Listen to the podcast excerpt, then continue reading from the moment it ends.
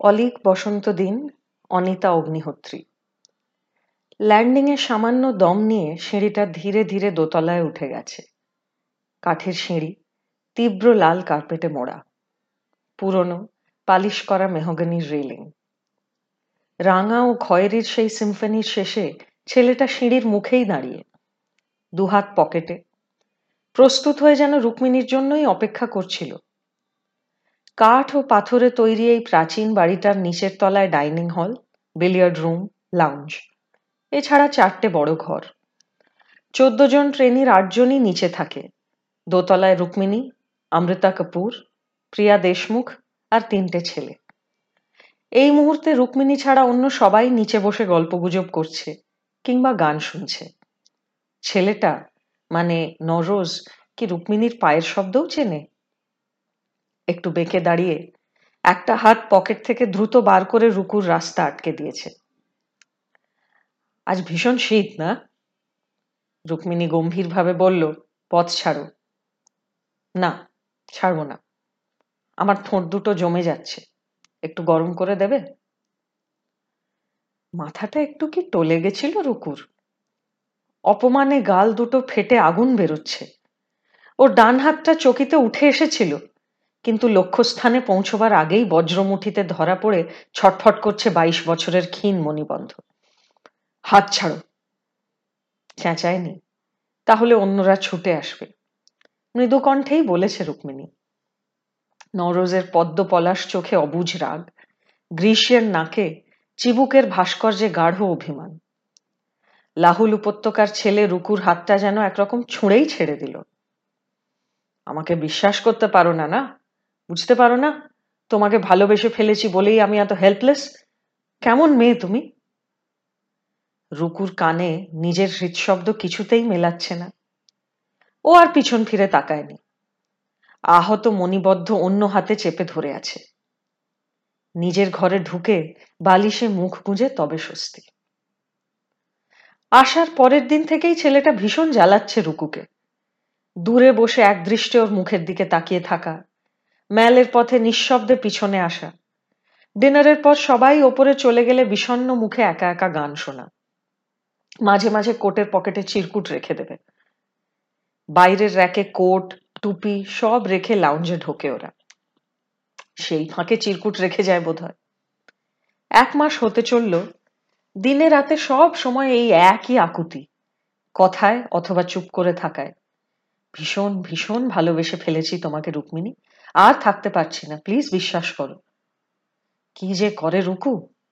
ওকে সব সময় ঘিরে আছে আনন্দ মেশা এক ভয়ের শিহরণ।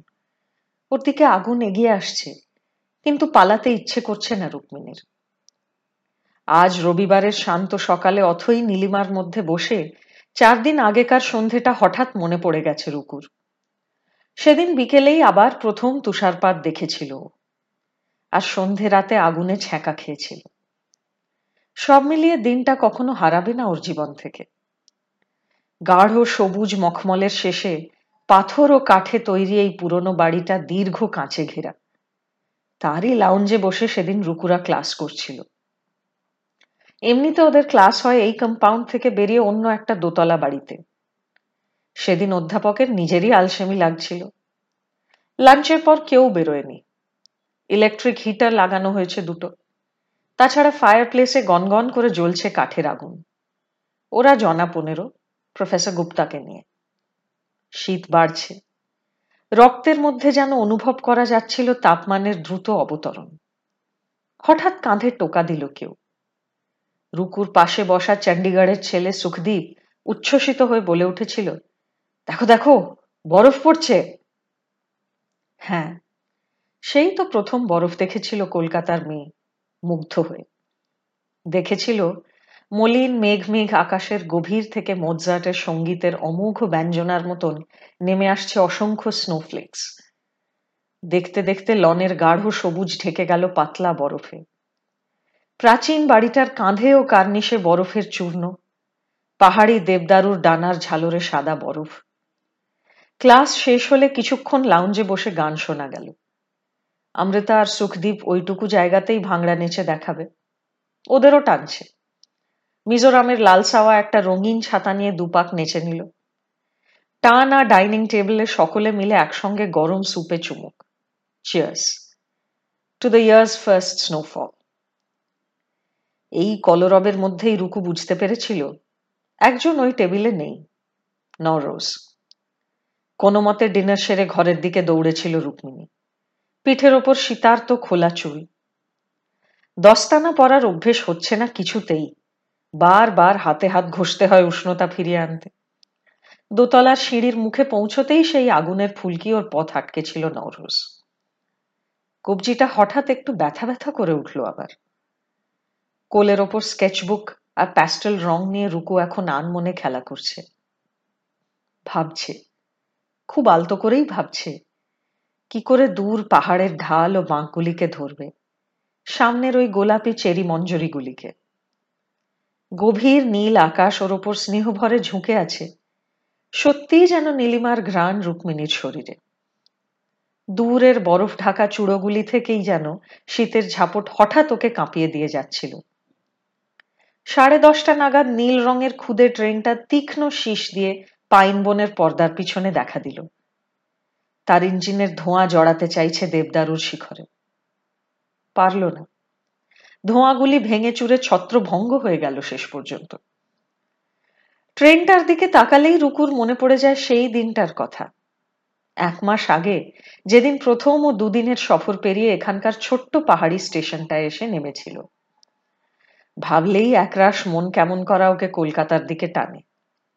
আর সেই সঙ্গে শীত ভাবের মতন একটুখানি ভয় মেশা আনন্দ রুক্মিণীর বুকের মধ্যে শীত সিরিয়ে ওঠে। ওই এসে পৌঁছনোর দিনটা কি ওর জীবনকে বদলে দেবে একেবারে? এখন শীতের হাওয়া নিজের ভাষায় আদর করে যাচ্ছে রুকুকে। চাঁপা গৌর ওর দুই গালে এই কদিনেই গোলাপি আভা ফুটেছে। ঠোঁট দুটি আরও রক্তিম হয়ে উঠেছে। পুলোভারের ওপর শালেও শীত মানাচ্ছে না। আঙুলগুলি ঠান্ডা হয়ে যাচ্ছে। তসরের স্কার্ফের নিচে ছটফট করে কপালে এসে পড়ছে দুরন্ত চুল। না, কিচ্ছু হচ্ছে না ছবিটা। রুকুর চোখে জল এসে পড়ছে। পাহাড়টা কেমন যেন জরদগব হয়ে গেছে ওর স্কেচবুকে। আকাশের নীলটা রক্তহীন, ফ্যাকাশে। চেরেগুলো কথা বলছে না। এই যে দৃশ্যপটকে মায়া ভরে ঘিরে আছে, সেই কেমন ফাঁকি দিয়ে পালিয়ে যাচ্ছে। সবাই কি ছবি আঁকতে পারে নাকি? রাগ করে রুকু উঠে পড়ল। পায়ের নিচে একরাশ হলুদ পাতা মারিয়ে দ্রুত ওপরে উঠতে লাগল রুক্মিণী। পাহাড়ের ঢাল কেটে বানানো পাথুরে সিঁড়ি। গত পরশুও এই সিঁড়িতে পাতলা বরফ জমেছিল। পা টিপে টিপে উঠেছে, যাতে হঠাৎ পা না পিছলে যায়। সিঁড়ি ফুরলে গাঢ় সবুজ মখমলের মতন লন। প্রাচীন এই অরণ্য পর্বত ঘেরা বাড়িতে স্বাধীনতার আগে থাকতেন ভাইস রয়ের ফাইন্যান্স মেম্বার। নানা রাজ্য থেকে এসে ওরা চোদ্দ জন এক বছর ট্রেনিং নেবে এখানে। ভবিষ্যৎ নিয়ে কত জল্পনা, কত ভাবনা। কোথা থেকে কি যে হয়ে গেল? আসতে না আসতেই পাহাড়ি হাওয়ার ঝাপট। আজ ভোর থেকেই রুকুর মনটা নানা কারণে ভার। বাড়িতে ট্রাঙ্কল করেছিল, মায়ের জ্বর। মা তখনও ঘুম থেকে ওঠেনি। রাঙাদি ফোন ধরেছিল, আর দীপু খানিকটা বকবক করেছে, রুকুর ছোট ভাই। কিন্তু কথা বলতে বলতেই আচমকা লাইনটা কেটে গেছে। মন ভরেনি। নৌরোজের জন্য রুক্মিণীর মনের একটা পাশ বিষণ্ন আর্ত হয়ে আছে। কত চেষ্টা করছে। কই রাগ তো করতে পারছে না। ছেলেটা গত তিন দিন কোথায় লুকিয়ে বেড়াচ্ছে, কি করছে রুকু জানে না। পুলোভারের দুই পকেটে রং, হাতে স্কেচবুক, রুকু কাঁচের দরজা ঠেলে ভিতরে ঢুকল। লাউঞ্জটা এখন কেমন সুন্দর উষ্ণ। ফায়ার প্লেসটা ভোর থেকে জ্বলছে বলে। একটা সোফায় লম্বা হয়ে শুয়ে তামিলনাড়ুর বালকৃষ্ণন, শুভলক্ষ্মী, শুনছে চোখ বন্ধ করে। মাথার কাছে পলিথিন ব্যাগে নতুন বুট জুতো। জুতো জোড়া ক্ষয়ে যাবে এই ভয়ে কৃষ্ণন চান্স পেলেই পা থেকে খুলে রাখে। রুকুর পায়ের শব্দে চোখ খুলে অল্প হাসল ছেলেটা। গত তিন দিন নররোজ প্রায় অদৃশ্য। ডাইনিং হলেও দেখা যায় না। বেশ কয়েকটা ক্লাসও মিস করেছে। ভিতরে ভিতরে কি যে ওকে কষ্ট দিচ্ছে ক্রমাগত। অথচ এই নওরোজই কেমন নিরীহ ভালো মানুষের মতন স্টেশনে নিতে এসেছিল রুক্মিণীকে। একাডেমির ডিরেক্টর নিজেই নওরোজকে পাঠিয়েছিলেন উদ্যোগী হয়ে। কারণ নরোজ হিমাচলেরই ছেলে। আগে এসে পৌঁছেছে। যে আগে এসেছে, সে অন্যদের রিসিভ করবে। এটাই এখানকার প্রথা। দুদিন সফরের শেষে রুকু তখন ক্লান্ত। চুলে, হাতে, মুখে কয়লার ধুলো। কলকাতা থেকে দিল্লি দিল্লি থেকে রাতের ট্রেনে কালকা। সেখান থেকে নীল রঙের খুদে ট্রেনটা রুক্মিণীকে নিয়ে এসেছে রোদজলা সবুজের মধ্যে দিয়ে পাহাড়ের নানা বাঁক ঘুরে। অনেকগুলি সুড়ঙ্গ পড়েছে পথে। সুড়ঙ্গের মধ্যে দিয়ে যাওয়ার সময় আরও গভীর হয়ে বেজে ওঠে চাকার ঝমঝম। শেষে উল্টো দিকের মুখে হঠাৎ আলো এসে চোখ ধাঁধিয়ে দিয়ে যায়। সেদিন স্টেশনে হ্যান্ডশেক করার জন্য শান্ত, নির্মল হাত বাড়িয়ে দিয়েছিল নরোজ ভাস্কর্যের মতন নিখুঁত ওর কপাল, নাক, ঠোঁট বিস্মিত করেছিল রুক্মিণীকে। নওরোজ কিন্তু কোনো কথাই বলেনি আর। এক হাতে বড় সুটকেস আর অন্য হাতে রুকুর ব্যাগটা অনায়াসে তুলে নিয়ে আগে আগে হাঁটতে শুরু করেছিল। কোনো আপত্তি শোনেনি। দেবদারু ও পাইনের ছায়া সুগন্ধে আচ্ছন্ন পায়ে চলা পথ ধরে চলতে চলতে রুকু বুঝতে পেরেছিল? এই উপত্যকার পাখিগুলির পরস্পরের মধ্যে কেমন সুন্দর বোঝাবুঝি। এ থামল, তো ও ডেকে উঠল। ঘটনার সূত্রপাত দ্বিতীয় দিনে। তখনও অধিকাংশ ট্রেনই এসে পৌঁছয়নি। প্রাচীন বাড়িটা প্রায় ফাঁকা। রুকুর বিরক্ত ও বিষণ্ন লাগছিল একা ঘরে বসে। শুনশান ছাতের রোদ্দুরে ঘুরেও বেলিয়ার্ড রুমে এসে বসেছিল। সুখদীপ আর নরোজ বেলিয়ার্ড খেলছিল। একটু পরে সুখদীপ বেরিয়ে গেল। কুক হরিরামকে তিন কাপ কফির কথা বলতে। নরোজ একমনে একাই খেলে যাচ্ছে। ছাদ থেকে নেমে আসা ঝুলন্ত আলোটা বিলিয়ার টেবিলের সবুজ জমিকে স্বর্গীয় এক আভা দিয়েছে। কিউটা এই মুহূর্তে একটা সাদা বলকে ছুঁয়ে আছে। নরোজের তীক্ষ্ণ চোখ লাল বলের ওপর। হঠাৎ মৃদু গলায় টেবিলের দিকে তাকিয়েও বলে উঠল, পাগল করে দিয়েছ তুমি আমায়। রুকু একেবারে চমকে উঠেছিল। ঘরে আর কেউ নেই তো? কাকে বলছে নরোজ কে কাকে পাগল করে দিয়েছে? কিছু বুঝে ওঠার আগেই টেবিলের কোণ ঘুরে ওর খুব কাছে চলে এসেছে নরোজ পাশের চেয়ারে বসে রুকুর মুখের ওপর বিশাল দুই চোখের বিষণ্নতা রেখে বলেছে প্রমিস মিথ্যে কথা বলছি না। কি যে হয়েছে আমার? আমি সত্যিই ভীষণ ভালোবেসে ফেলেছি তোমাকে, রুক্মিণী। কি করে বোঝাবো বলো তো? রুকু একেবারে আড়ষ্ট। কোনো মতে ক্ষমা চেয়ে বিলিয়ার্ড রুম থেকে বেরিয়ে আসতে পেরেছিল এই মাত্র সুখদীপের হাতে ট্রেতে কফি। সুখদীপ চেঁচামেচি করে রুকুকে কফি খাইয়েছিল। রুকুর বোধবুদ্ধি একেবারে ভোঁতা তখনও। এমন আকস্মিক অকপট প্রেম নিবেদন, তাও আবার প্রায় অপরিচিত এক ভিনদেশি ছেলের মুখে। রুকুর কল্পনার একেবারে অতীত এ জিনিস। কলকাতায় ইউনিভার্সিটি ক্যাম্পাসে ছেলেদের সঙ্গে মেলামেশি, সে ছিল একেবারে সহজ। কদাচিৎ কেউ বলেছে, বাহ, আজ তোকে দারুণ দেখাচ্ছে রে। কিংবা ভিড় বাসে পিছন থেকে ঠেলে ঠুলে কেউ অপ্রত্যাশিত পাশে এসে বসল। ধায়ন একবার প্রচুর মদ খেয়ে রুকুর হাত ধরে ঘ্যান ঘ্যান করে ক্ষমা চেয়েছিল। এইটুকুই। একেবারে পিছনটায় ভলিবল কোর্ট, টেনিস কোর্ট ছোট একটা পাথরের সিঁড়ি সেখান থেকে আবার নিচের পাহাড়ে নেমে গেছে। বাড়ি, ঘাসের গালিচা, কোট, সবই পাহাড়ের নানা স্তর ও তলে তৈরি করা হয়েছে সুনিপুণ যত্নে। বোগেনভেলিয়ার এক গাছ আবিরের মতন অজস্র ফুল বিছিয়ে দিয়েছে নিজের ছায়ায়। সেখানে একটা পাথরের ওপর চুপ করে বসে আছে নরোজ। আর বাঁশিটি পাশে শোয়ানো। গায়ের সাদা পশমের চাদর পাথরের ওপর উপচে পড়ে আছে। কোঁকড়া চুলে চিরুনি পড়েনি। গালে না কামানো দাড়ির কালচে আভা। মুখখানা যেন এই কদিনেই শীর্ণ হয়ে গেছে। ঈষৎ ফেরানো ওই মুখ, দীর্ঘ পথের ছায়ায় ব্যথাতুর দুটি চোখ যেন সবলে রুকুর সমস্ত সংযম ভেঙে চুরমার করে দিল। নিচের ঝরা ফুল ও হলুদ পাতার উপর হাঁটু গেড়ে বসে রুক্মিণী নিজেরই অজান্তে কখন মাথা রেখেছে নওরোজের কোলের ওপর। এই মুহূর্তে ওদের দুজনেরই চোখে জল। নরোজের দুটি হাত রুকুর খোলা চুলে। কেন আমাকে কষ্ট দিচ্ছ?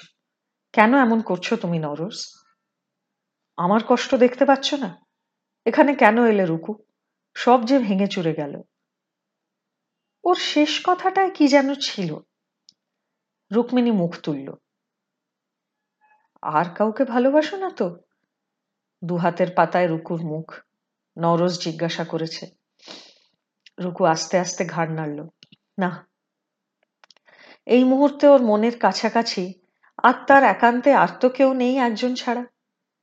তবুও প্রশ্নটা নরজকে ফিরিয়ে দিতে ইচ্ছে হলো ওর।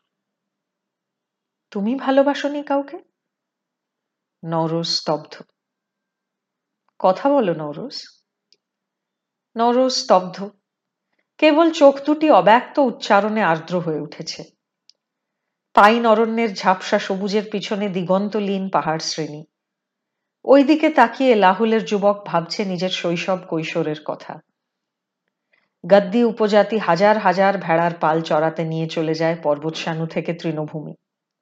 সারা শীত তারা ঘর ছাড়া। সমতলের ঘন ঘাসের জমি, উত্তাপ তাদের ডাকে। নরজের বাপ জ্যাঠারা কাঁধে নিত গুলি ভরা বন্দুক, সঙ্গে লোমস শিকারী কুকুর।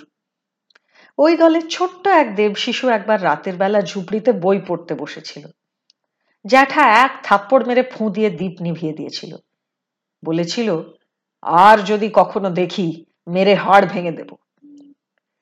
গ্রীষ্মে ঘরে ফিরে মায়ের কোলে মুখ রেখে কেঁদেছিল বালক নরোজ ফুঁপিয়ে ফুঁপিয়ে কান্না, মা আমাকে তোমার কাছে রেখে দাও।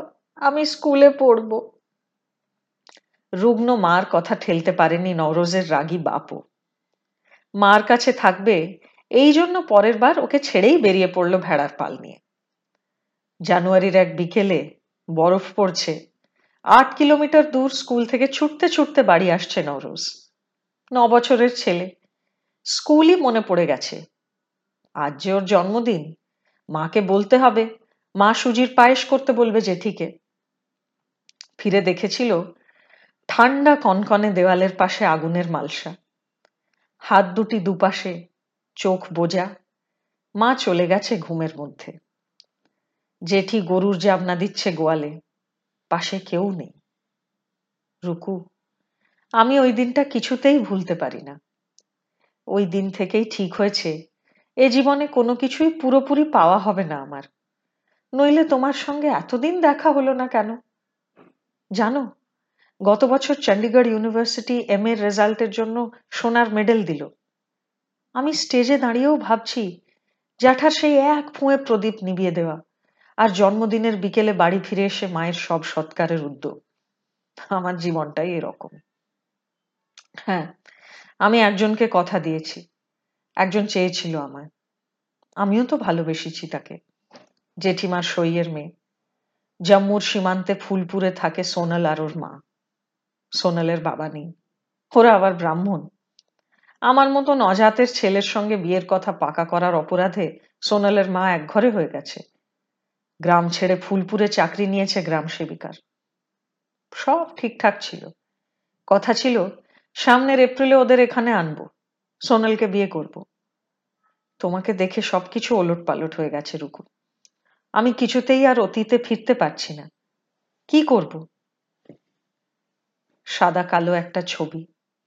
গ্রামের কোনো স্টুডিওতে তোলা। দুপাশে রিজু, দুই বিনুনি। সবুজ পাতার মতন এক তরুণী। গভীর কালো দু চোখ, সোনাল। পাথরটার ওপর রাখা ওই ছবিটা, চিঠির খাম। সোনাল পথ চেয়ে আছে। নরোজ কথা দিয়ে এসেছে। রুক্মিণীর চোখের সামনে দুলে ওঠে দূর পাহাড়। আকাশের রং ঝাপসা হয়ে একখানি গোলাপি ওড়না হয়ে যায়। মাটিতে ঝরা আবির ফুলের রাস মা মারা যাওয়ার পর জেঠি বুকে তুলে নিয়েছিল নরোজকে পরের বাড়ি দুধ বেচে, বিচালি কেটে, জ্যাঠার দেওয়া হাত খরচের টাকা নিঃশব্দে সরিয়ে নানাবিধ উপায়ে ওর পড়ার খরচ চালাতো। তোর মা চেয়েছিল তুই পড়ালিখা আদমি বানবি। আমাকে মরার দিনও বলে গেছে। তুই আর চারাগা যাস না নরোজ জেঠি যদি না থাকতো, আজ নরোজ বন্দুক কাঁধে আর এক বংশানুক্রমিক মেষপালকে পরিণত হতো। সেই জেঠির সঙ্গে সই পাতিয়েছিল সোনালের মা। সেই সূত্রেই সোনালদের বাড়ি যাতায়াত করত নরোজ। বিয়ের প্রস্তাব দিয়েছিলেন সোনালের বিধবা মা নিজেই। তক্ষুনি খেপে উঠে জেগে বসল সমাজ। নরোজ নিজের পায়ে দাঁড়ায়নি তখনও। গ্রাম ছাড়তে হলো মা মেয়েকে। নরোজ, কথা রাখতেই হবে তোমাকেও। আমি ভাঙতে দেব না। রুক্মিণী, বিশ্বাস করো, তোমাকে দেখার পর থেকে সব কেমন ঝাপসা হয়ে গেছে। ওই আমাদের গ্রাম, সোনাল, আমার অতীত। আমি চিনেছি তোমাকে। এ জন্মে হয়তো এর আগে দেখা হয়নি, কিন্তু তার আগে তোমাকে আমি সমস্ত কিছুর মূল্যে চাইছি রোজ, রাত, দিন, গত এক মাস ধরে। প্লিজ, আমাকে ফেরাবে না বলো। নিজের অস্তিত্বের বিরুদ্ধে গিয়ে কথা রাখতে বলছো আমাকে? নওরোজ আর্তের মতন রুক্মিণীর একটা হাত ধরেছে। তুমি পূর্বজন্মে বিশ্বাস করো না? বলো আমাকে, রুকু। হাতটা গলে যাচ্ছে নওরোজের আঙুলের চাপে। করি তো। মৃদু হেসে রুক্মিণী উঠে দাঁড়ায়। নরোজের এলোমেলো চুলে বিলি কেটে দিয়ে। আমি গত জন্ম এই জন্ম, আগামী জন্ম, সবকিছু মানি। নওরোজ আনমনা ছিল। লক্ষ্য করেনি। এক ফাঁকে সোনালের চিঠি ও ছবি চালান হয়ে গেছে রুকুর বুকের মধ্যে। অদ্ভুত দিনটা। রবিবারের সকাল শেষ হয়ে ঝিম ধরা দুপুর নেমেছে।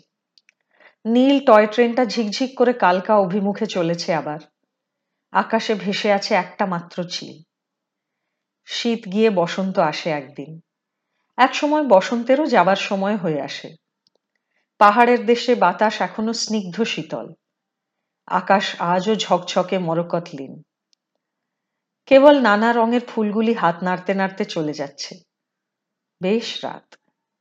পায়ে চলা পথটা ধরে জ্যোৎস্না মেখে বড় রাস্তায় উঠে এসেছে রুক্মিণী আর নরোজ চতুর্দশীর চাঁদের আলো পৃথিবীকে কেমন নীলাভ এক রহস্য বলয়ে ঘিরে রেখেছে। দূর পর্বতশ্রেণীর কোলে বরফ গলেছে। এখন পাখিরা উত্তর থেকে উঠে আসবে বাসা বাঁধতে, ঠোঁটে খড়কুটো।